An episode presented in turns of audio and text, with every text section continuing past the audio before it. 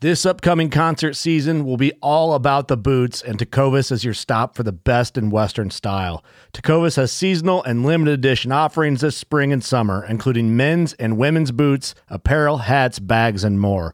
All Tecovas boots are made by hand in a time-honored tradition with timeless styles that are always on trend. And Tecovas has first wear comfort with little to no break-in period. It's hard to find this level of comfort paired with this level of style. Stop by your local Tecovas store, have a complimentary drink or two, that's WCB style, and shop new styles. The smell of fresh leather and friendly staff are at your service. Many stores even have leather custom branding to make your boots truly personalized, and with regular live music and events, there's no in-store experience like it.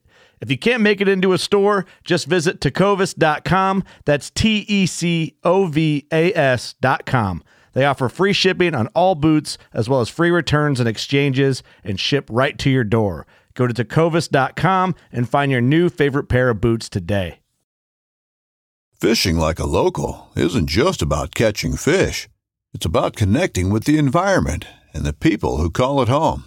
It's about hearing the stories and traditions that have been passed down for generations and sharing unforgettable moments with the people you meet along the way. Fishing like a local is having an experience that stays with you forever. And with Fishing Booker, you can experience it too, no matter where you are. Discover your next adventure on Fishing Booker. Hey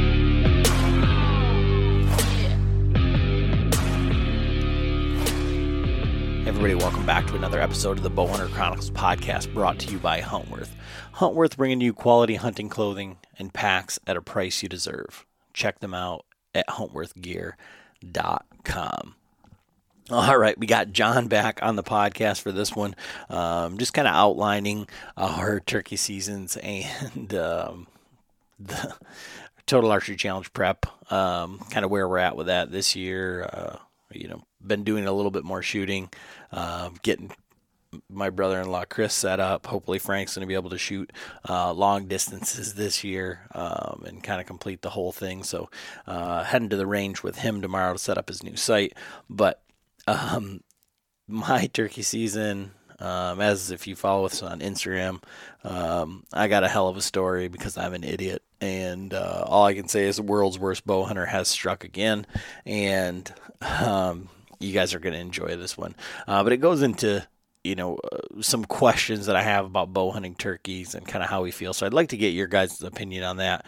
So if you see this post on Instagram, leave a note on there and let me know what you think, A, of the story, but then B, like I said, I pose a question in here where I'm kind of at a crossroads, I feel like. But anyways, this podcast, you guys are this is one of those kind of like BS podcasts where it's just me and John hanging out, talking about our seasons and all that, but it's fun.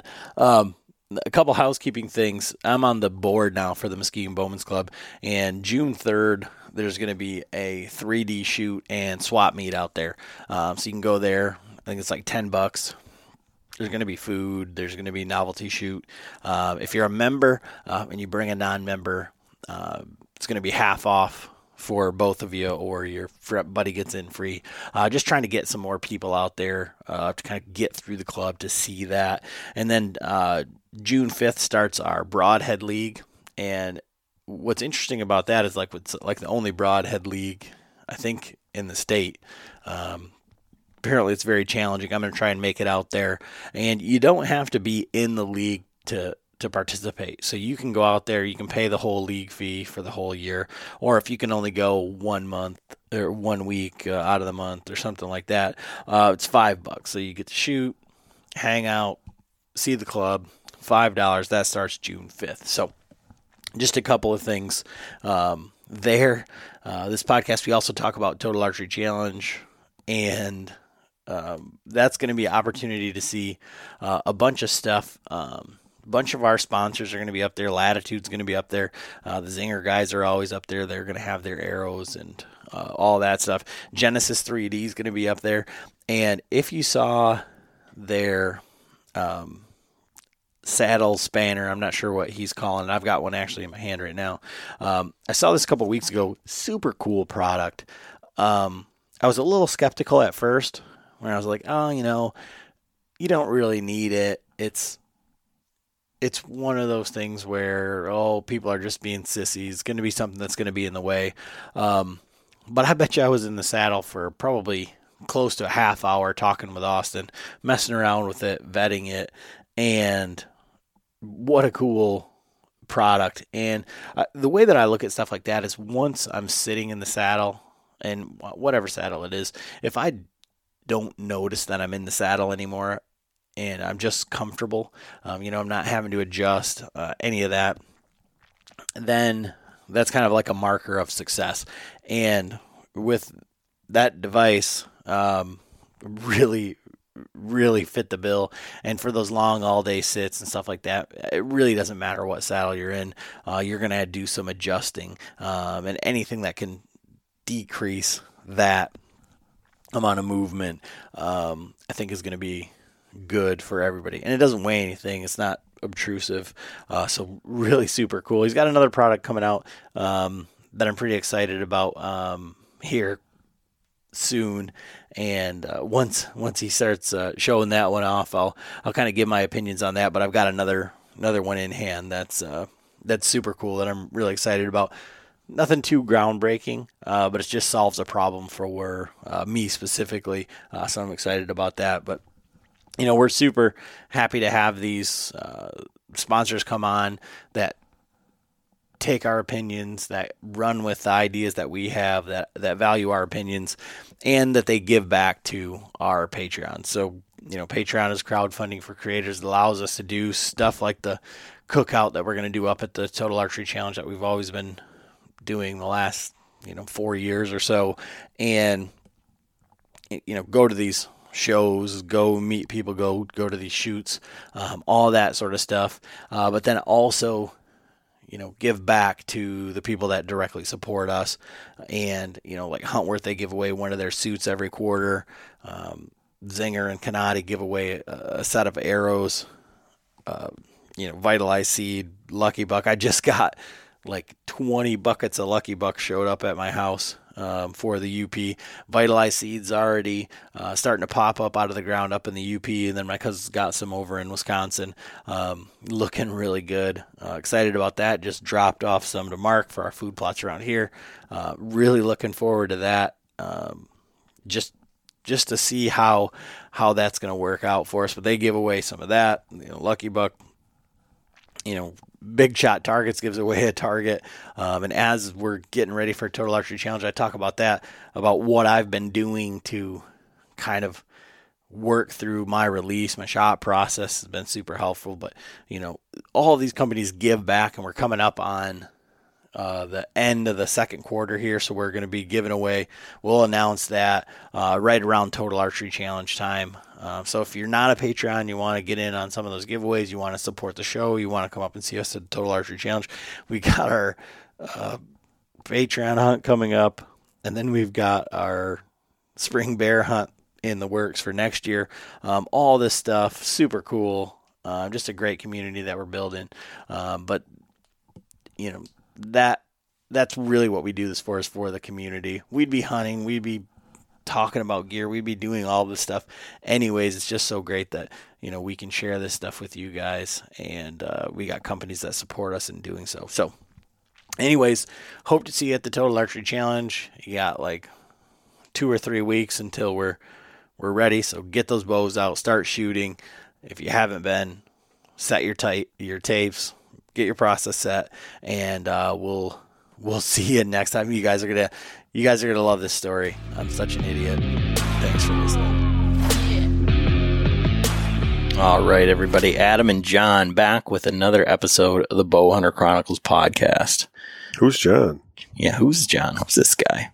So John, what's new? What's the status on the house? What's been taking up your time? Just house. That's what takes up all my time. And the turkeys, the fuckers torment me every day. So I left for a week, and we'll get into the turkey stuff here because I got a hell of a story. But Shit. 12 of them? So I left for a week, and you're like, all right, well, Friday, Saturday, we're going to get the roof, like start working on the roof. And I came back, and there's like, there was one piece of sheeting on the roof, and now there's like four pieces of sheeting on the roof. I don't know where you. So I went back to work on other projects, and then I went up and helped Ed do his footings for his house. So I went up there Wednesday night. We did the footings Thursday. Then by the time we got done cleaning up and doing everything, the truck got pushed out. Like, so he had to have a pumper truck, and the pumper's first job turned to shit. So he got there late to us. And then anyway, it was like 5 o'clock. So I'm like, you know what? I'm just going to stay. What's the point? It's supposed to rain on Friday anyway. So I ended up staying night Thursday up there, and then came home Friday morning, which it rained. And then, so I spent the rest of the afternoon shop vacuuming. Oh my God. So John shop vacuuming his house is hilarious, because he's got his ear muffs on. He's scooping up the water with a shop vac. You know, he's got the generators going. And Frank and I went over there after we hunted, and we'll get into that hunt here in a minute, but we're over there and we're just watching him. We were watching him for 5 minutes and like, he's, you know, he's completely unaware that we're there. He's oblivious. And we're trying to figure out how to mess with him. So he unplugged the shop vac from the generator, and it happened exactly like the way that we envisioned it. And I wish I would have videoed it, but you know, he looks down at the shop vac, and he's like flipping the switch on. And then he looks up, and his eyes got like as big as saucers. And he was like, whoa. Yeah, you guys got me on that one. And normally I don't like get startled, but I was like, I'm just in the zone. I'm like shop vacuuming, chewing, spitting on the floor, vacuuming it up. Like, hey, it's already wet. What, you know, freaking all of a sudden it turns off. I'm like, what the fuck's going on? And then I turn around and look, and and it's like 15 feet, and here's these two ugly bastards like staring at me. I'm like, Jesus Christ. So, oh, it's hilarious. Yeah, about, you know, shit, man, about had to go to the Porta John. But yeah, so, well, just had some setbacks. Like, we set to all the trusses, you know, and then come to find out 7 of the trusses were bad. So then that we had to wait. It took them a week to get new trusses sent out or built. Then I had to bring a crane in, pull those trusses off. Then they almost all tipped over once we started unbracing them to pull the 7 bad ones out. Because it wasn't like 7 in a row. There was like 1 bad one, 2 good ones. 5 bad, you know, it was. So, needless to say that. And then I'm by myself, like, so, and nothing with this house is easy. It's not just like a normal gable end roof. It's like shed style, single pitch roofs. And in true John Boersma fashion, everything is all, you know, angles, and it's just not easy. Like, so, doing all the fascia boards and, of course, figuring all that out, straightening them out. But they're pretty much 90% done. Like, and there is a row of sheeting on each side all the way. So now I've been doing all the prep work so that when I do get help or when I get started, it'll go quick. Like, we can get it sheeted in a day. And then, so yeah, that's where I'm at with the house. But we still have to, that's the thing. Wednesday, we're going to pick out roofing and siding, because can't pick out the roofing till we have the siding picked out. Like, well, the house is black, the roof's gonna be black, like there's black shingles, like just go pick them out. They might want some brown in them. Oh, okay. So you've got a serious turkey problem over there at the new place, though. So yeah, the turkeys are assholes, because like, I mean, every morning I'd see them. Now that I've messed with them, they're kind of like they'll still, well, I take that back. So what night was it? It was like Tuesday and Wednesday, or Monday and Tuesday last week. I'm out there and I'm working on the fascia board. I'm out by myself. Like, my little speakers broke, so I don't have no music going. And I'm putting on my brackets to hold the fascia board. So, cause like I screw a bracket down on one side and I can put the board up, and then that holds it while I'm truing it up. Every time I hit my impact, gobble.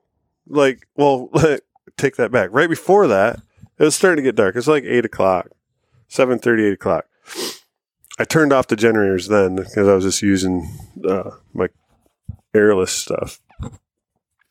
I hear a turkey go to roost, like right in the pines, like right on the edge of the ditch, the creek there. So like 60, 70 yards back behind the house. So then every time I'd hit the freaking impact, he'd gobble at me. I'm like, you son of a bitch. I'm about ready to come out there and shoot you out of the roost. Maybe not, but. And so then the next night, my buddy Jason and then Jet was there. They stopped over, like, as I was basically packing up. Sure enough, same thing. Like, Jet hits the impact and the bird gobbles. like, you just want to screw with me. But the first morning that I actually got to hunt, that's when Ann was coming with me to film. And I'm like, we got to be there like at least 7:30. They usually come through right around 8 o'clock. Well, she didn't get out of bed.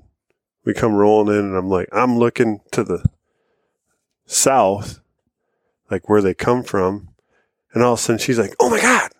I'm like, as we're pulling up to the driveway, and I turn and look in the driveway, and there's two toms strutting down the driveway. We're right past the porta-john. Like, oh, fuck. And then they just went out behind the house in the back area there, and just, we crawled to the tent, friggin' got in. And there's goblin. Does she enjoy that? Oh yeah, she likes the turkey hunt. So yeah, they're ugly anyway. I don't mind if you shoot one of those. Because that's pretty, I mean, that's exciting. I mean, there's birds and they're goblin. And oh yeah, she likes that. She's, you know, when, was it last year or year before last when I first brought it, talked her into it.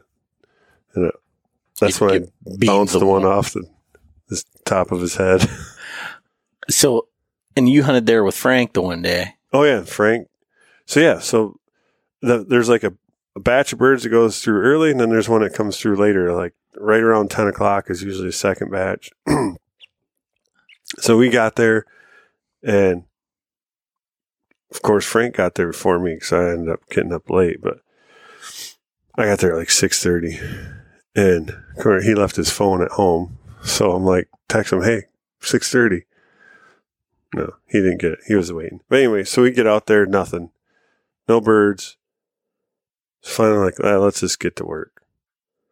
So we get up to the house, and we're dinking around, getting set up. And then I'm up working on the front of the house, the fascia up there. And he was sitting down on the front porch. And finally, I got down, and I'm like, man, what time is it? He's like, it's almost 10. I'm like, this is God's honest truth. Like, I'm like, man, it's about time the second batch. Like, there should be birds coming through any minute. And I wasn't even a minute, maybe a minute. I turned around and I'm like, there's one right there in the road, like crossing the road. And it was a nice tom. And it ended up being two toms. He's like, let's get in the tent. So we snuck out back around the house, got out in the woods, got in the tent. And they're on the other side of the ditch. When I say ditch, it's just an old drainage ditch, creek, whatever you want to call it. And normally they don't cross that. And it's pretty big and deep. Well, they're on the west side of it. We're on the east side. He starts calling, and he gets out the old box call, and he hits that, and they just go nuts. And he's like messing with the slate call. I'm like, no, hit him with the box. Hit him with the box again. And so he's freaking cutting it up, and they're just going ape shit. And they end up coming across, but then, you know, like I said, I've been kind of messing with them, and I think the dogs might have, you know, like chased him out one day. And they didn't quite want to come in. They stayed out like 50, 60 yards right out in front of us. So finally, they kind of wandered off. But then in the meantime, we heard other birds coming across the road too, like over on that side of the property.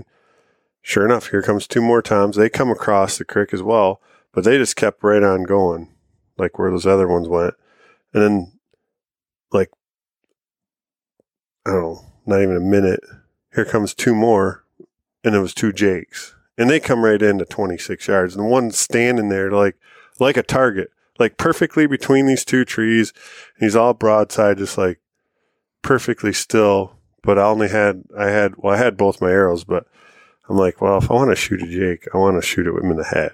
Like, I really don't want to, you know, if it would have been a big, you know, 10.5-inch beard, you know, full grown tom, I would have tried to get my arrow. But they were pretty alert. Like, if I would have been moving around, I might have. But that was the morning too that Frank freaking crop dusted me, like about killed me. I didn't even have a face mask. I had to put my shirt. There's a picture that you posted. That was my shirt. I'm like, oh my God. Like, we're all closed up in here. There's no breeze or nothing. He's back there dying laughing. Have you ever been overwhelmed by the hundreds of food plot seed mixes out there? Well, you are not alone. And Vitalize Seed has developed a seed program that takes the guesswork out of food plotting. Vitalize Seed has two core mixes, the Nitro Boost and Carbon Load, to keep it simple. Nitro Boost is their spring-summer food plot mix, and Carbon Load is the fall plot mix, each having a diverse mix of over a dozen different seed types that are highly attractive to whitetail. Food plotting made simple, but it gets even better. Each mix provides necessary nutrients to the soil, making for better plots each season and saving you money by needing less Roundup and less fertilizer each season. The 1-2 system simplifies your food plots just how nature intended. Vitalize Seed.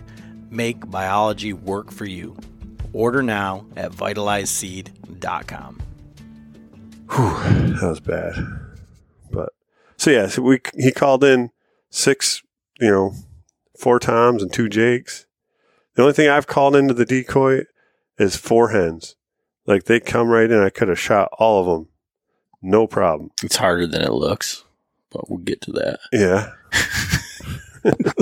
Well, I could have tried to shoot him, but I think it would have been, you know, I mean, they were literally like, well, everyone who knows us, we put our decoys out about 5 to 7 steps. And I video the hens like right in with the decoys. I even called the one right back in. You know, I started purring at her and she just came right back. But I haven't had a tom in close enough. Man. So what happened with yours? Well, so I couldn't hunt the first day. Well, that in your season. So I have a private. Yeah, you have private land. So private, it's the land. Entire season. You can hunt the whole time through.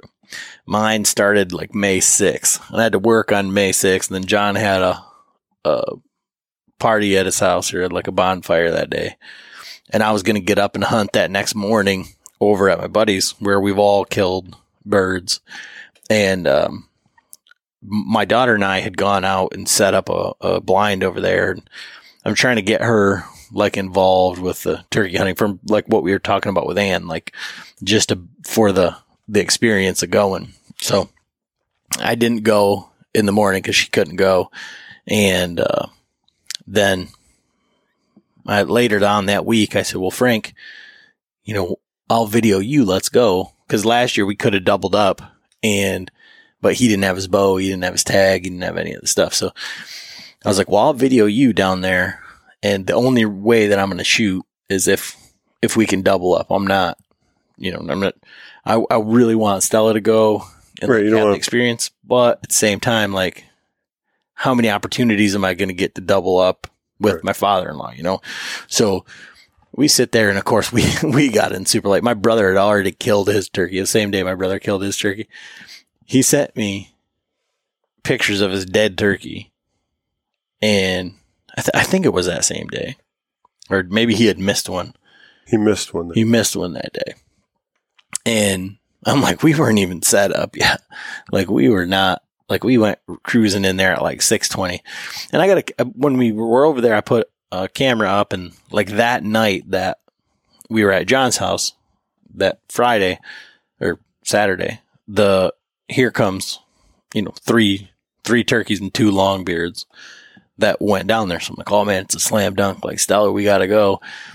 So we knew there was birds around there, but it's right on the river, and they changed a bunch of stuff with the river, and I don't know how that's affected the birds, but they're not using it the same way. And I've already had a bobcat and a coyote on there, so that probably doesn't, no. You know. So we were down there, and Frank did some calling, and we heard some gobbles like way off, and we couldn't tell really where they were. And we sat there, we were messing around, and it was like 8:30. That's the day that we went and scared shit out of John. Yeah. And then all of a sudden, this hen, she started going, and Frank got her going, and then she shut up. But she was coming closer, and then all of a sudden, she was right there. And so Frank's left-handed, so he was set up to shoot towards the decoys one way. And I was videoing him. So I videoed him coming in and coming across, and it was a hen. And I think she saw us. And, you know, John, you've got a bunch more insight on this just based on, like, the equipment. Because we're using one of those, like, 360 blinds or, like, a 270 blind, yeah. Which is kind of great in theory. I mean, they're really cool. Unless you have, like, the sun behind you or, like, any sort of, like, open sky or anything. Yeah, you got to have some kind of backdrop that keeps it dark, because they can silhouette you through those. That happened same tent, same place. You know what, 2 years ago when I was down there, had the birds. They can definitely see you moving in there. So I think that was Tuesday, because I was off Tuesday, Wednesday, Thursday that week. So Tuesday, no, I was off Tuesday, Wednesday, had to work Thursday, and then I was off Friday, or then we left on Friday. So we go and Frank just can't get a shot, and the hen seen us, and she just kind of scooted over. She didn't go over to the decoys. And then the toms didn't. It was a tom and a Jake, and the longbeard, he had no idea. He just followed the hen, and I could have shot him 17. I could have shot at him 17 times. I mean, but I didn't have a arrow on my rest. I had two arrows set over on the side, and but nothing. How, you know, far no shots. He was like 20. When he got out in front of Frank, he was probably like 26, 28. But it would have been like through some stuff. Hmm. And then the Jake just kind of followed him, and he messed around out there. And like I said, those two birds had no idea that we were there, but the hen, she didn't like it. And Frank had killed a bird over there a few years back that had a broadhead already go through his leg. So we're not the only guys hunting that area, right? Anyway, so then we just packed it up, went over to John's, and the next day, well, it's not true. So that day we went to the Bowmen's Club and shot our bows. And my, if you follow along with us, or you shot with us at the Total Archery Challenge, my brother-in-law Chris, he just shoots all my old stuff. And then he shoots arrows that he picks up along the way, because he doesn't have any arrows.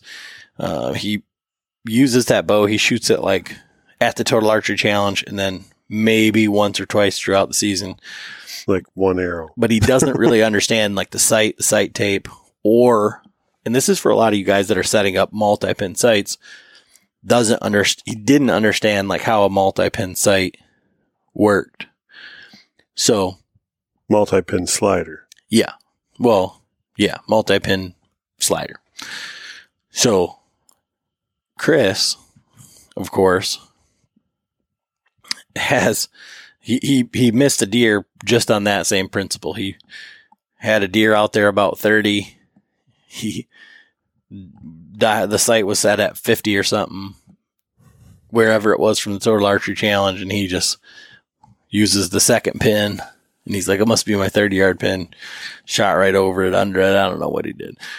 But regardless, So this year was going to be different. So I got a bunch of arrows. The arrows that he had last year, I weighed a bunch of arrows. We figured out like what he could shoot. Got him shooting, explained the sight to him. Went out there, shot. Well, I had 100 arrows that all weighed the same. And I'm just launching these. But I took my quiver off of my bow to do that. And so I was just shooting. And I want to get into that a little bit, just about releases and stuff like that. But got him all set up. And then the next morning I got up and hunted with my friend Bernie. He'd never turkey hunted before. So we went out to John's favorite piece of public, which it works out just as John would expect. But I'd gone out there after we went to the Bowman's Club. I ran out. I picked up my daughter. I don't know if she had something. She had Girl Scouts or something. I'm not sure. But I went out there and I scouted, and I see there's 2 different fields that had birds in them at night. And I didn't have time to roost them, but I kind of had an idea of where they were going. And so one is like really secluded and one's like super out in the open. So I was like, well, and I talked to Frank about it. I'm like, we'll go back to this super secluded one. I've called birds from back in there. I just never have set up all the way back in there. And we go back there and get set up, and I could have just picked either field. Well, I picked the wrong field. So we walked in like half a mile or whatever, and there's turkeys gobbling like all around us, but nothing like right. Well, the turkeys were kind of where I thought they were going to be, but they just moved off. And I don't know if they moved over to that other field or they just picked their way through the woods, but we kind of walked and called our way over to that other field, and we could see where there was a bunch of scratch and there was a bunch of poop, and it was where these big oak trees were. There's 2 fields that John and I and Frank had hunted in, and right outside of that on the edge of this other big field that they tried to put a stalk on a bird on, I think that's where those birds had roosted. And you know, if you follow the hunting public or like any of the guys that talk about it, like there's water there. This kind of has everything. It's these big ag fields, and it's public. So, and he had a shotgun, so I didn't even bring my bow or anything. I just was the caller, and man, it was super fun. He's one of my buddies, like one of my best friends from the Marines, and it's just fun getting out. I bow hunted with them and stuff like that. It was just a fun day, but. So we start working our way over, pop up in that other field. Well, there's 4 toms out in this field, and you know they're way over there.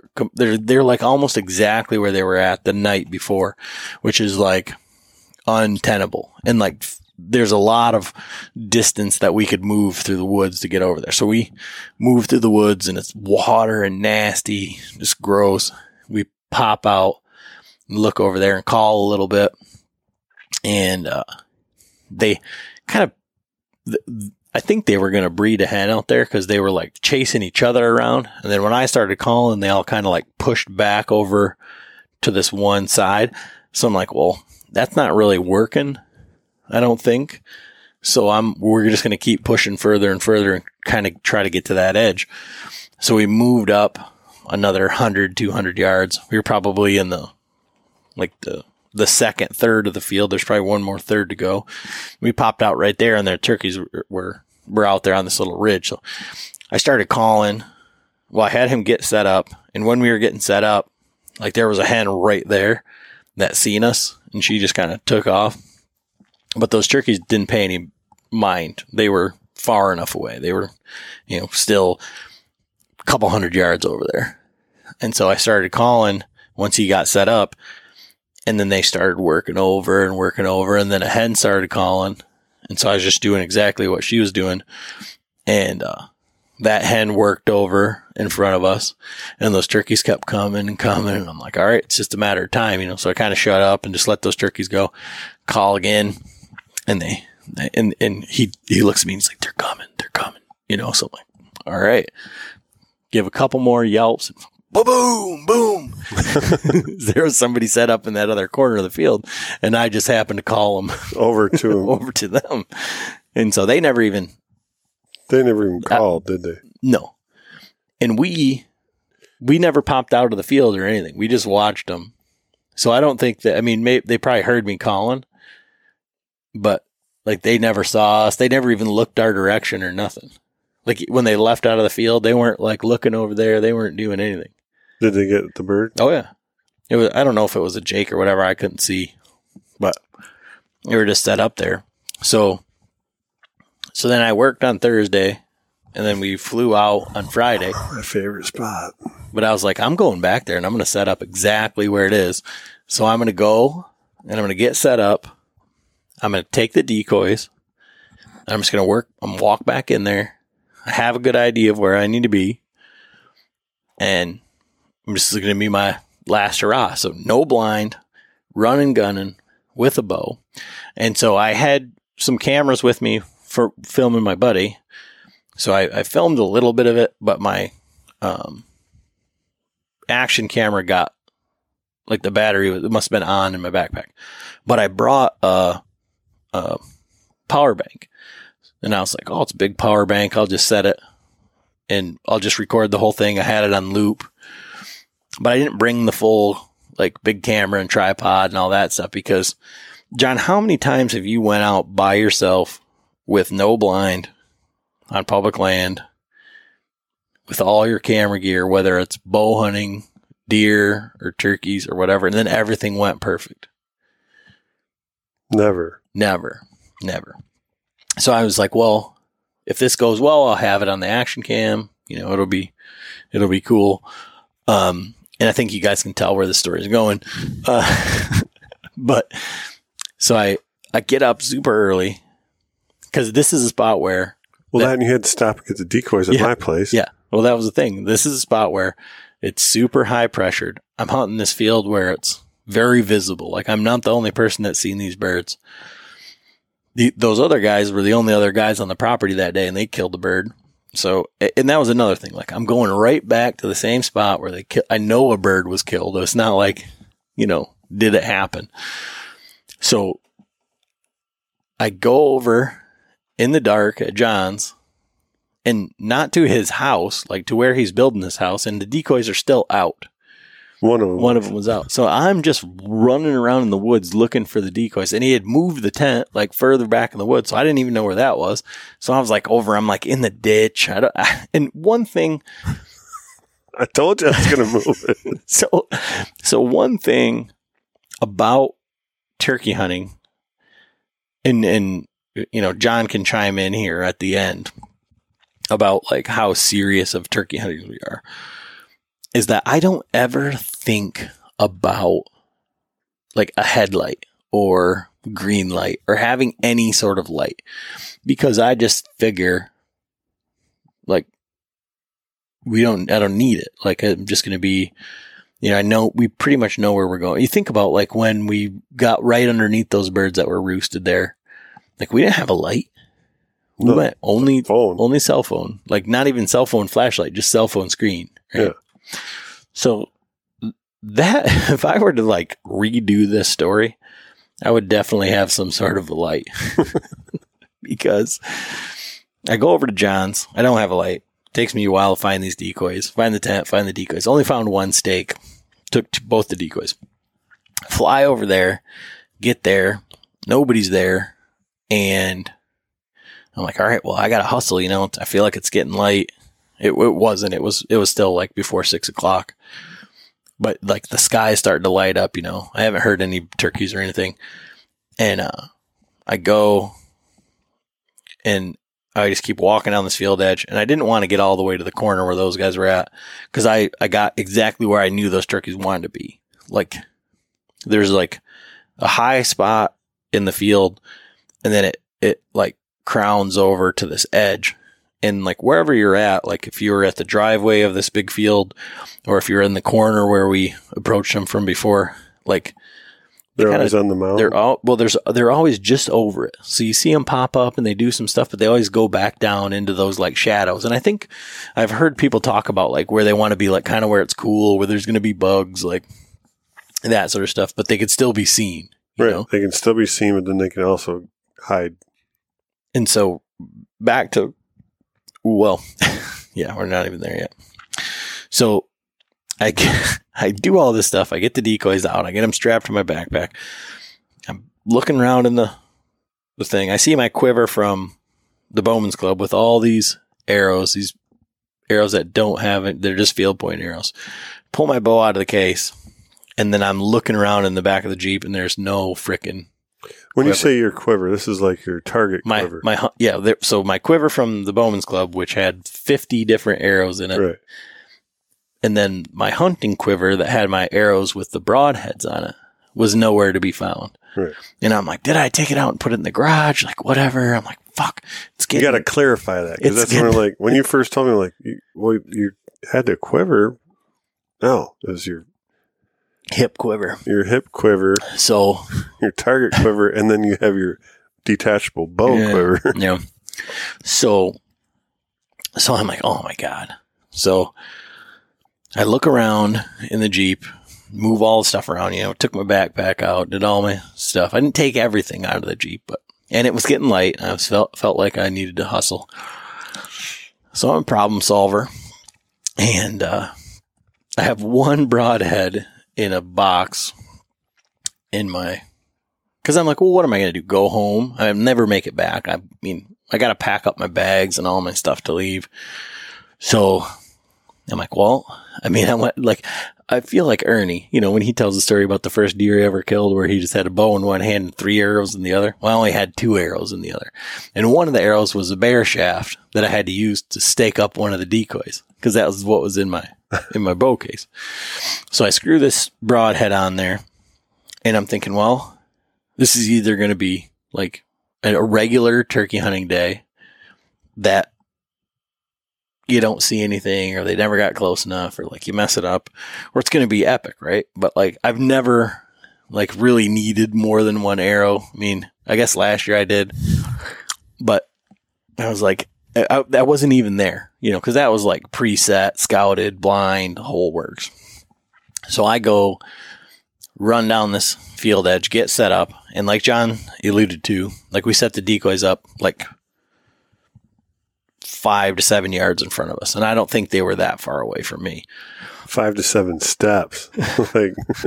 So there was this opening with this tree in there. So I'm like, all right, well, I can get back in there. I think I can shoot. I broke some little branches down or whatever. So I had a nice, like one little, 3-foot thing to shoot through. But otherwise I couldn't even shoot to the decoys. I put the decoys back more towards the truck right on that edge.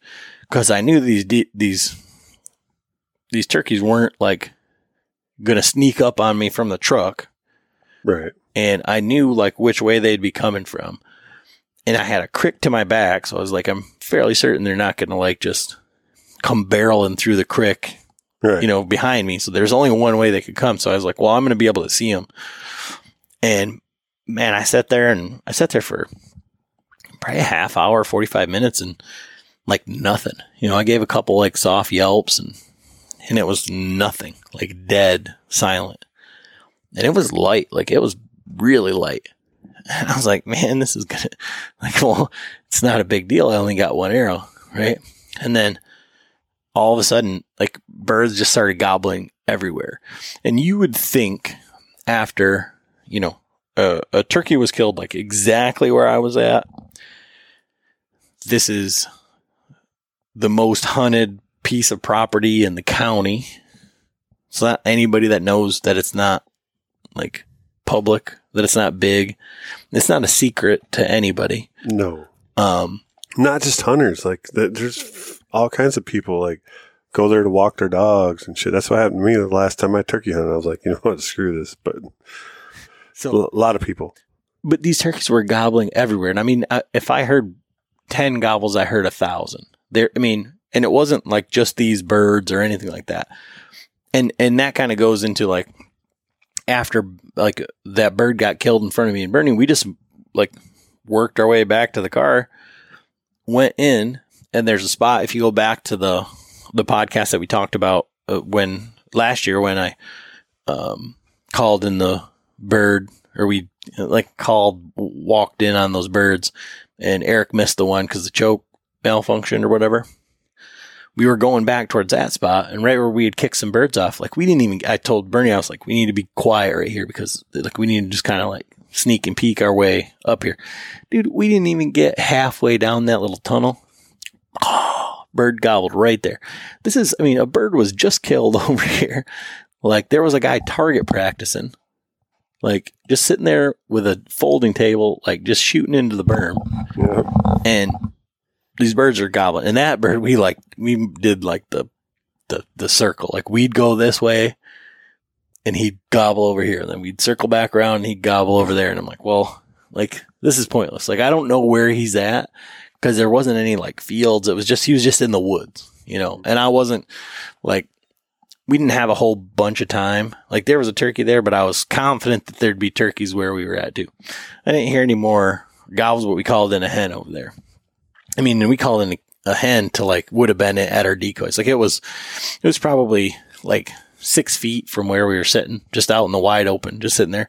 And that, like, running and gunning, like, with a shotgun, is really kind of something that I miss. Like, not the fact, but just, like, not having to set up to, like, have to draw or whatever. Right. Like, just getting hunkered into a tree. Yep. And getting laid down with the ticks. And, you know. Well, but I just think, like, I think we overthink it a lot with a bow. I think that we are like, oh, we have to be right here. We have to do this. And I think when we used to gun hunt, we counted more on, like, the calling and the setup and, like, being in the right spot, where with a bow, like, I feel like you have to be, like, everything has to be perfect, you know? I mean, what do you think? Yeah. That's true though. I mean, with the gun, you're not trying to draw back or anything. You're just basically, if you're laying up against a stump or a tree and, you know, you're down low, just get hunkered in and freaking have your guy calling, you know, 10 feet behind you. And yeah, but with a bow, like, no, we did it up north, you know, I mean, you got drawn back on a couple. Just one. Well, no, remember I drew back on the second one, and that's when I got busted. Yeah. Because you're like, they're too far. Yeah, they were, those are way far. But yeah, I mean, you shot at the one. That's when I lost the glove. But so back to your, yes, I do kind of miss that, because it's just like running, and we don't really do that much with the bow anymore. Well, I haven't really got to hunt much, but it's just been, I see a bird cross the road, I run out back and get in the blind. Yeah, I was like totally like reinvigorated. I was like, man, this is so much more fun. And I mean, I used to do it out there, never successfully, obviously. But I crawled around with my bow so much. And, you know, lots of times where I got set up where I could have shot him with a gun. But it just different. But anyway, so these birds sounded like there was a couple that were pretty close.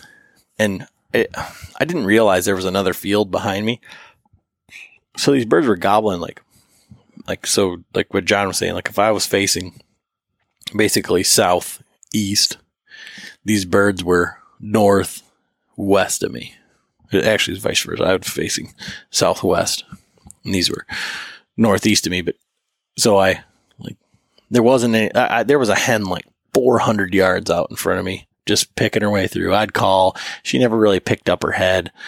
And then, like, it's like there's a little bit of like the elk hunting thing, like scenario where you think you're hearing bugles, you think you're hearing gobbles, like you think you're hearing all this phantom stuff, and these birds were just freaking right there. So there was none of that, but there's sandhill cranes, and there's geese, and then there's every single Tweety bird like known to man. They're so loud. Oh, it's louder than hell out there. And so I got back up in the woods, and I popped over, and I actually crossed the ditch, and I got out into that field, and I started calling. And those birds, like, immediately hammered, like, bam. And I couldn't tell if it was one bird or, you know, but it was like, they were on top of it. And in hindsight, they were like double goblin, but I think it was like both jakes. Like, there's three jakes that ended up coming in. And if you are a fan of the Meat Eater, these were the super jakes. These were the, like, 4 or 5 inch, like straight up beards.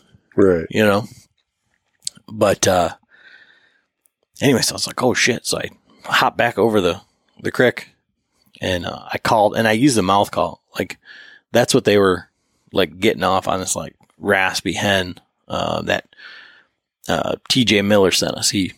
Or TJ Jordan rather. TJ Miller's the actor. TJ Jordan, he made those calls and I just, you know, was doing some hard cutting and those birds, like once I crossed there and I hit the call, they were closer. And I was like, oh, okay. Well, something's happened. So got my bow. I gave like a little purr and then a couple of clucks and they gobbled again. So I was like, okay, grab my release, grab my bow, got set up, looked up, and those, right up from that corner, here comes 3 red heads. So I was like, oh shit. So I reached down and I turned on the camera because it had died and it turned on. So I was like, okay, well, hopefully it charged up a little bit and it got like 4 seconds. But anyways, here comes these birds and they just come running, like legit running in. So I didn't have to worry about it. There was a tree like off to my right. So I just pulled up, drew back. And again, like old quick straw McGraw here, who doesn't ever get to full draw and then lets his bow not go. You know, I anchored in, I settled in, I leveled my bubble and I just held it there and I seen them coming. And I had all 3 of them in the scope housing at one time. Then the first one, I put my top pin like right underneath his beard, like a frontal shot. I shot and it was just feathers and flying. And then he's just standing over there and he's like kind of like looking around and he's like doing the shoulder thing, you know, and he flaps his wings and I'm like, oh man, he's going to fall over. Like he's totally going to fall over. And then he just like walks over. He's kind of like John was talking about, like the pimp strut, you know, and then he walks out there and I'm like, what the fuck? That was my one arrow. That's the only arrow that I had. And the other turkeys, the other 2 are over just packing at my decoy. And like those turkeys came in, like I was joking around with Bernie. Like that other turkey, like there was 4 in the field, now 3 come running in. I felt like they were like, Reggie, where you been, man? Yeah. Like, what's the deal? Like we thought they got you. You're back. So they're over there. And then he's off to the side and he's like 30 yards away now. And I get my phone out and I take a little video of him. Was he like laying down or no, shit? Well, he that hen laid down right in front of us with me and Bernie the other day. I'd never seen that before in my life. But no, it looked like he was like laying down and I was like, man, he's going to die. Like right there. And then he was like flapping his wings. And then he's just like kind of like walking around. He shot his dick off is what happened. Well, as we transition to the Total Archery Challenge talk, there is a thing that was 12 of them or Dickum, and this was not a 12. This was not a 12. So they got out there and they started working back like where they were going to go. So I guess in that situation, John, what do you do? At that point, with one arrow. You're no arrow. No arrow? Well, same thing I told you before. Run the fuckers down. Well, so when they were all looking away from me at about 30 yards, I just came out of there like Sasquatch, like 100 miles. Oh, shit. And that turkey was fine. They all flew, and then they landed, and then they ran. And there wasn't one behind another one. There was nothing. And... he was just missing his penis. It was laying there next to your arrow, wasn't it? So I went over there, and there's a ton of feathers, and my arrow is completely clean. It must be a Bud Light drink. There's no slime. There's no sludge. There's no, you know, if you shoot through an animal. Right, unless you shot him in, like, the legs. There's not a whole lot there. It wouldn't even left a mark. But there would have been a blood or something, like... I don't know. Maybe like, but in the broadhead, or something. Like the broadhead, it's completely clean. It's an inch and a half sever. Like there would have been some sort of something. Well, you hit them. Like obviously, you got feathers. So there was like one little like drizzle. And when I say that, I mean if you were to take like I don't know, like you cut yourself shaving. If you like had some super glue or something, like just a little like. Not even like, and then there was one other feather that had like a spot, like a pinhead size spot of blood on it. And that was it in this entire green field. And so what I honestly believe is that I shot through his feathers, like underneath. And I think the tit on the broadhead that opens it up, like got him in the leg. Yeah. That's what I'm saying. Like if you nicked his, how hard their legs are. And there's not a whole lot of anything to them. But, so that brings me to this question that I've like, all of my struggles, bow hunting turkeys, right? Mm-hmm. Is it just finally like unethical for me to hunt turkeys with a bow? Nah. I mean, turkeys. Well, but they're still a living creature, I mean, well, he was fine. We have a lot less respect for turkeys than we do for deer. And that's true, but it doesn't mean that that's right. No, exactly. That's why. So, 2 years ago when I was like, I'll shoot a Jake. I didn't even I'm going to shoot him in the head with a normal arrow. Like, so if I get him, I get him. If I don't, it's going to be a clean miss, But I wasn't even in because that's, you remember talking to Doc and he was talking about hunting turkeys with a bow and he's like, you just need to shoot him in the head because their vitals really aren't that much different size than their head. Now, granted, if you get a broadhead that opens up or whatever, but I think that's. But you shot that one in the wing, whatever. Like we never found it. I've shot like birds. I shot at one 3 times. I think I hit them twice. Like neither one of them were lethal. That was one of the original pimp stroll. There was one on our local Facebook thing it was a hen and it looked like a crossbow bolt to me almost, but she's walking around with a freaking arrow sticking out of her and the lady's like, oh my god, what do we do with the bird? Like, and the DNR nothing. Didn't care. No, they were like, it's not endangered. Which you would think they might do something since it was a hen, because you obviously can't shoot hens in the spring season, But I don't. Maybe someone shot it because it wouldn't get off their porch. I don't know. Tell the lady quit feeding them in their backyard, and it wouldn't have that problem. Yeah, hasn't she ever heard of CWD, CWT? But no, it's one of those things. Like it's the duality of bow hunting. It's like why I love bow hunting. It's because everything can go right. And then inevitably, you're not successful. Shit. But I don't know. I feel pretty validated in that was able to happen, just in the fact of the turkey hunting side of it, right? That's pretty cool. But yeah, but that only happens if I only have one arrow, because if I would have had my quiver and 10 cameras, no turkeys would come in. I would have seen 7 guys. I would have seen a clown.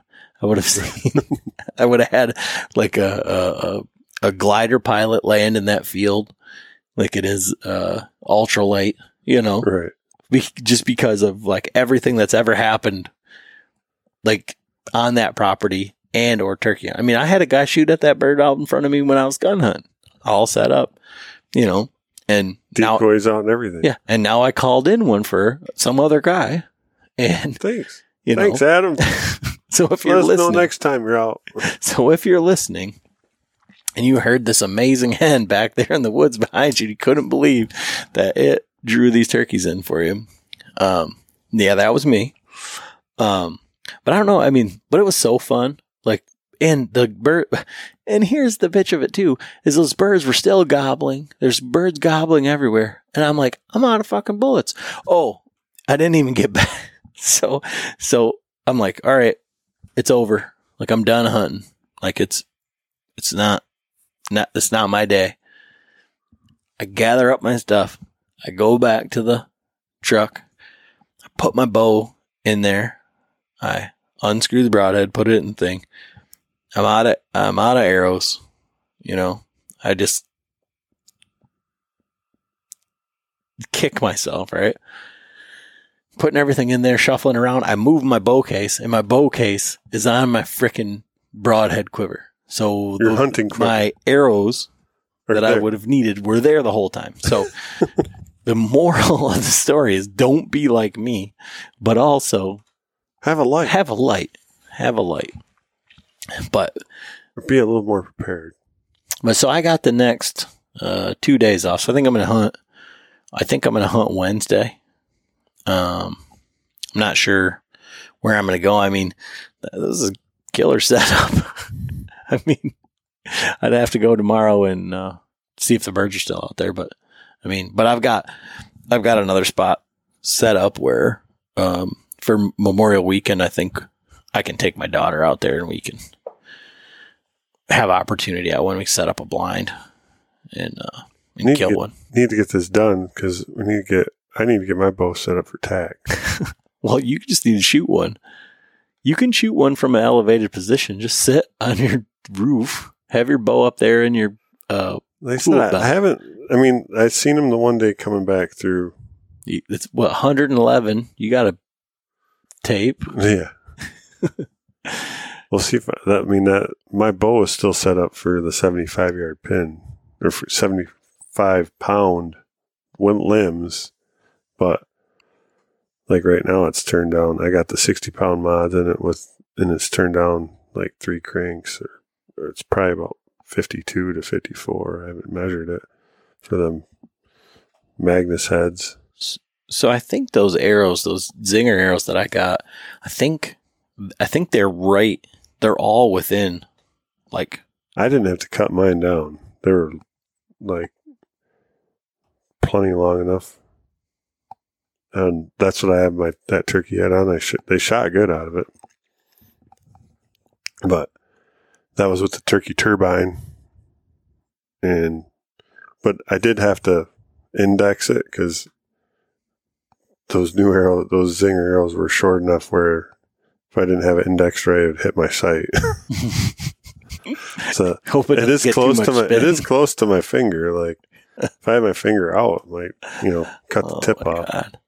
No, thank you.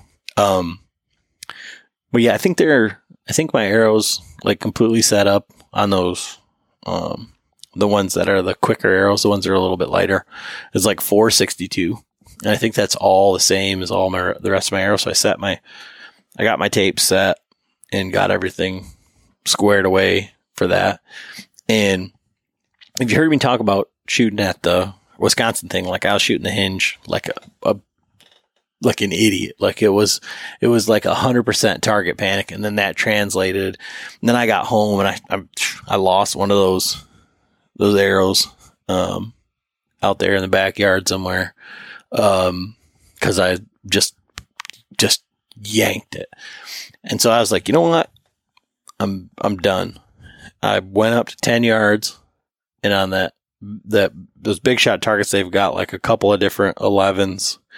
And then the 14, and I was just shooting at those little tiny spots and just waiting. And I changed that hinge. So it rotates like the head rotates so far. Like I got to pull it back so far. And, I shot probably 50 arrows like that. I don't know. And like now I get like what you're seeing, like what Ernie says he sees, like where you see the whole thing and you're just holding there and waiting. Like I've never had that in my lifetime.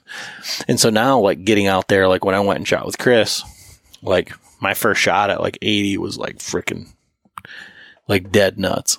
Now it's like, okay. The frustrating thing though is I think, and like, how do you deal with this? Like when you have to rotate so far, like keeping your form, like the, well, that's, and I don't mean the form as much as like where my anchor point is. Right. That's the hard part. That's why I don't like having to, cause that's what would happen with that Too Smooth, the black one. After that adjustment, like screwed up, there was times where I'm like, rotate. And then all of a sudden, yeah, now my anchor point. So then I start thinking about that, and that's the wrong, like I'm got to just be rotating and having it go off. So, you know, yeah, I adjust mine. So I get to my click and then it rotates, you know, but it's not to the point where it's so far back, like what you're doing. Yeah. But I think you just need to keep shooting it. And then once you get comfortable with that, then you can do the adjustment. Like you can only do so many things at one point, you know, like you're like that night we built the bows, you know, you're like adjusting it and doing this. Well, let's get rid of the click, or let's do like add the click, but then give it some more. Just like working on a bow, you should only do one thing at a time. Like, cause you don't know what's working for you. But yeah, that bow, I mean, It's shooting really well. Like I do need to double check it. You know, like we need to put it back on there and check the timing. I mean, you've shot it enough now where those strings are settled in. Yeah. Especially before we go up to tack. Yeah. So I'm not sure. Did I put that on the draw board? Did I check the timing before we finished up on that one? I know we had to do it on the other one. I'm not sure. I don't think you like finished it up because I think you're like, it's going to stretch, so it doesn't matter. He's like, you just got to shoot it. Yeah. But, yeah, so we're going to be up there Thursday through Sunday. We're going to do the cookout on Saturday. We'll get more details on that because I think we got some harebrained ideas for that. So we got a couple of different options. We're going to do pulled pork. TJ, he told me he did make all those brats. So we've got like, I think he said like 16 or 18 pounds of venison brats. Are we bringing a Traeger? I don't think so. I think we're going to get everything like. Well, we're going to cook the brat. Yeah, we're going to have to make sure that we've got a grill. Well, because Eddie lives literally right. Okay. He's got the same Traeger I do. Okay. And so if we had to, we could even cook them there or something. Okay. Go pick him up because he's right down by the Iron Fish. Yeah. So you got 16, 18 pounds of venison brats, some like regular ones, some jalapeno ones. Going to be good. TJ Merritt. Great dude. Look for the guy with the Fred Bear tattoo on his leg and then ask my cousin Chris or John's cousin Chris about that. But anyways, I was going to tell you about I don't know if I even told you about this. We were shooting you had to shoot the Sasquatch. It was like 70 yards. And if you hit in the thing, like the closer you got to the dot, you got more raffle tickets. And, there's this guy who's like a serious 3D shooter. Brent knows him. He shot against him, like really good shot, you know? And because I couldn't shoot worth shit, right? I'm just up there. I was like, you know, I'm going to give you guys a lesson in target panic. Send an arrow like into the road. I hit on most of the rest of them, I think. But anyway, so I'm out there just making jokes, you know, whatever. And this dude, he's shooting a hinge and he shoots. And I go, Brent. I said, he's your buddy, right? I said, you need to talk to him. He's got something going on with his bow. Right before it goes off, every time there's like a click. He was like dead. And so his buddy, you know, gets done shooting. And I was like, hey, man, you got like a click in your bow or something? You know, every time he looks at me and he's like trying to explain to me about the release, I was like, I'm just fucking with you, man. Oh, shit. What a guy. But it was like so quiet, you know. I was like, oh, man, and he's shooting. I was like, hey. So that was your bow, wasn't it? That when I did the string, like your cable guard just like slid right out. The rod. Still has some big, giant, like, stainless steel. Oh, that's right. It was completely missing the set screw. That's right. Yeah. Yeah. Well. That'll remind you, like, hey, I need to check that. Yeah. Well, like, I don't know. I talked to kind of everybody about, like, me and gear. And it's like, I'm not the meticulous... Like, I'm not wiping it down. I'm not spraying it with oil. I'm going to use it. And I feel like I'm closer to the average end user than, I mean, I'm further on the spectrum of, like, maybe understanding more about it and, like using it. Like, I don't just shoot my bow 10 minutes before I go hunting or whatever. Right. But at the same time, it's like... It doesn't have to be pretty. It doesn't have to. It just has to work. That's all. Right. And I don't know. I mean, I look at my... I left mine out in the tent for 4 days straight. I know. Anyone knows where that's at. I mean, they're like, oh, hey, it's a freaking Matthews sitting out here. But that's what you're shooting? You still got that Matthews? Yeah. V3X. Deep V3X. I'm not... What are you shooting for the sight on there? I still have my... Excel bracket with the UltraView. Oh, okay.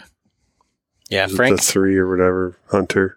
So, small scope. When Chris and I were out there shooting at the Bowmen's Club, Frank got he put that Excel site back on there. Did he tell you that? Excel or the Apex, you mean? Apex, yeah. And he was shooting them like 7 feet. Right, like missing the bales and yeah. Oh, I don't know what happened there. Like I'm like, dude, like I ordered him one of these Red Line sites, the RL2, I think, because he's like, well, you know, I'm just gonna make something work.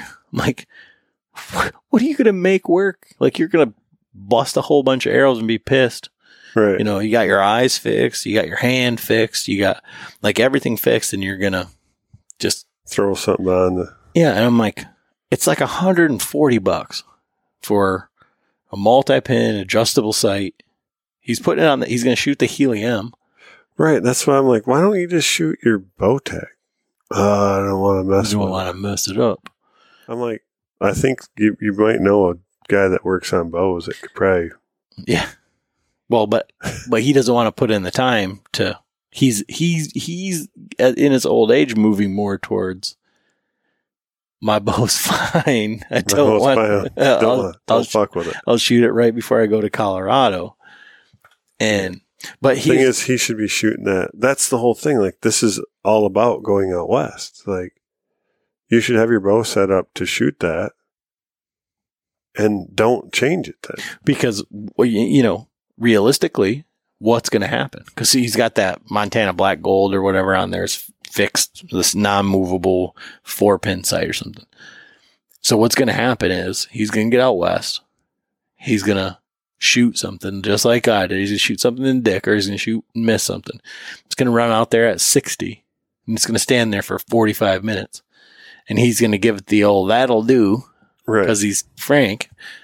And where he's going to have a bow at home that he's going to be capable. Because he wants that bow's 52 pounds. He's going to give it another full turn, I think, and try and get 60-ish. Mm-hmm.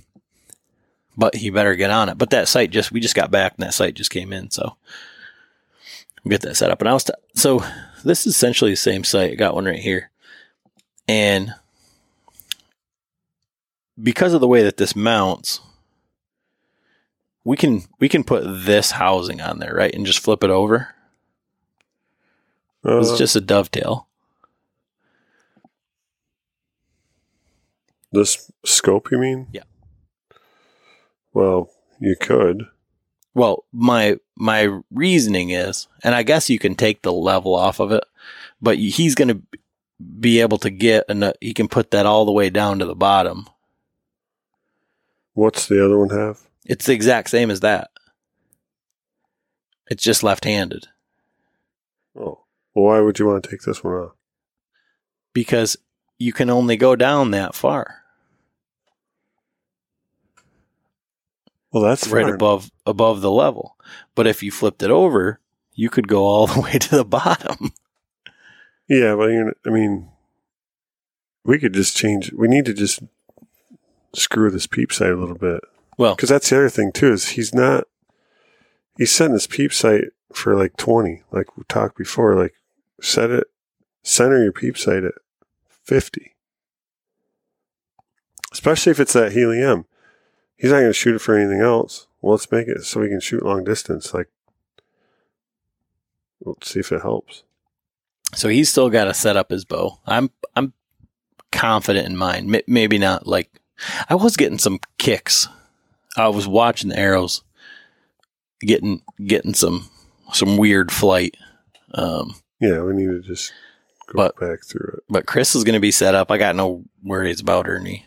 And the rest of the Yahoos, I think Jack's still buying arrows. Chris, I think, has his arrows. Greg's been shooting.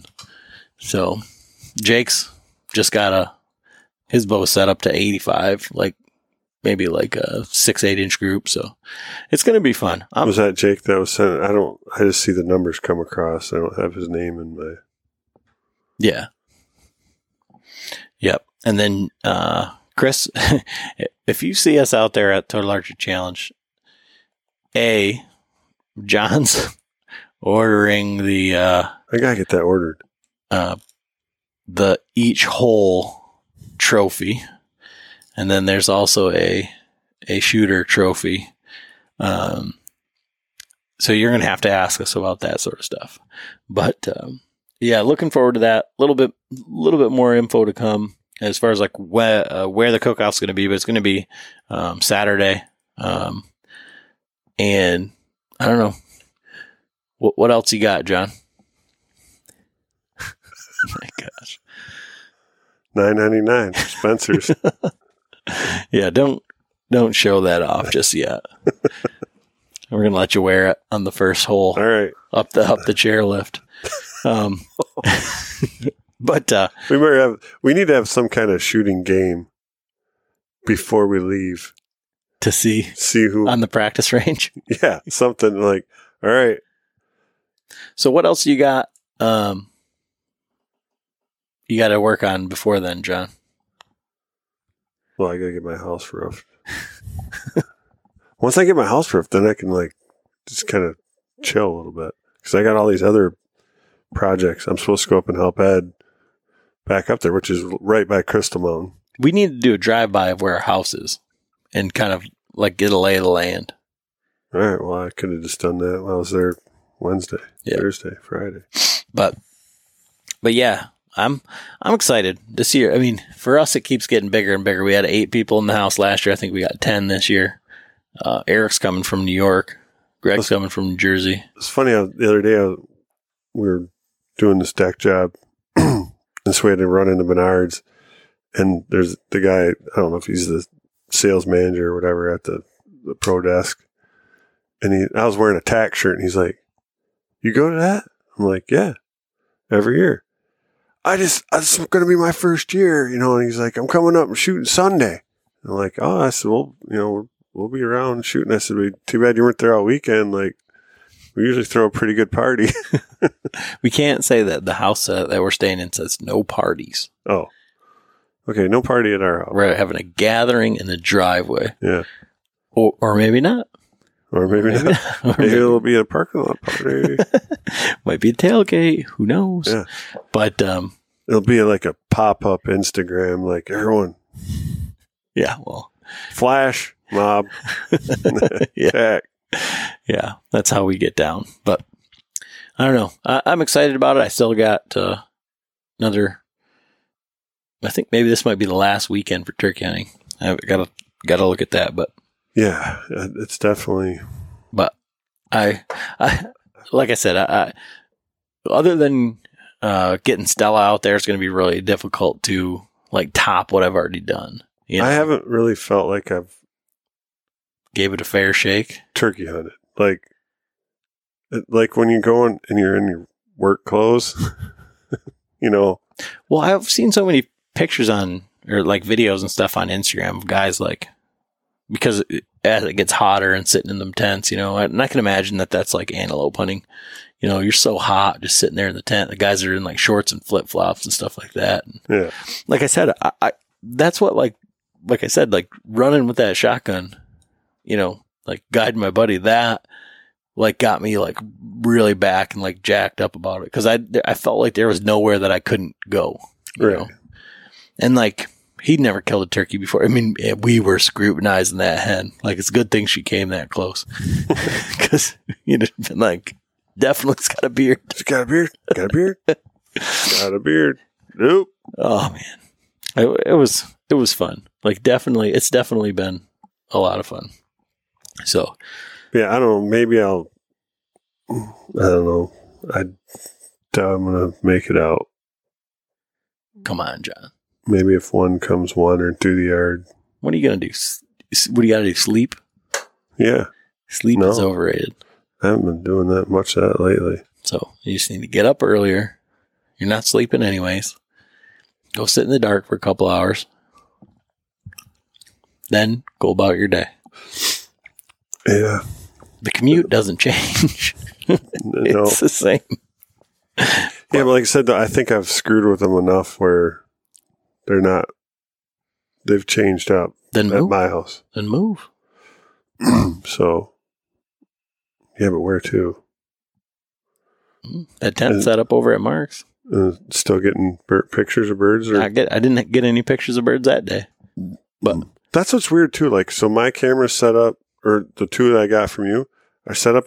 I get every car that drives down the road. I get three pictures of it. It's like do do do do do do do. And I'm like, I know the day that, like, those turkeys walked right down the driveway, right? And so I'm like, I go through and I find them. And I set the camera off in the truck because then we're, like, pulling up and then you can see the birds in front of us. Then I'm, like, flipping through and all of a sudden, and I'm like, I know that I see birds. The tracks are all right down the driveway. They got to be setting off these cameras. Nope. Like, the only time, all of a sudden, I'm, like, scrolling through, and I'm like, what's that? Oh, turkeys, but the car set it off, because they were already standing right full strut, right in front of the camera. Well, I noticed that, too, and it looks like they're way up. Must be you need to either be pointed down, or they're just moving so slow that they don't set it off. Yeah, I don't, and I obviously have it set sensitive, because it's off the road, and it picks every car that goes by. Toot, toot, toot, toot. Mm-hmm. But. And then the other one's pointing right at the Porter John. Like, it's kind of weird. Yeah, Creeper John. Weird, yeah. What's funny is like most, like even I do it. Like you get there and I got to piss. I don't go in the Porter John. I just stand next to it and piss. Well, like, there's all kinds of freaking dicks on the camera. Like, look at this guy. He gets out and pisses next to the Porter John. What an idiot. But yeah, I mean. That's kind of everything I wanted to talk about a little bit. So, yeah. All right. It's good to take kind of a break. I was late because I had to get some dirt moved because the wall guy needs to get to the spot where we're going to drill it. Yeah. So the reason you got John because it's just me and John. John would be like, "Wow, I couldn't make it." Like, but no, man. Like. I got you're busy, dude, but yeah, it's all part of the fun. So, I'm sure you'll be on here before then. But we're rapidly coming. Was it like 3 weeks till TAC? Yeah. So get some shit done. Yeah, you need to get working. So I do have a half dozen arrows on the like some regular axis arrows. I gotta see how they all fly. I mean, they fly great with those bullheads at 10 yards, but yeah, I think you'll be fine. But But all right, man. So, well, that's kind of all we got for today. So, all right. Thanks for listening. See ya.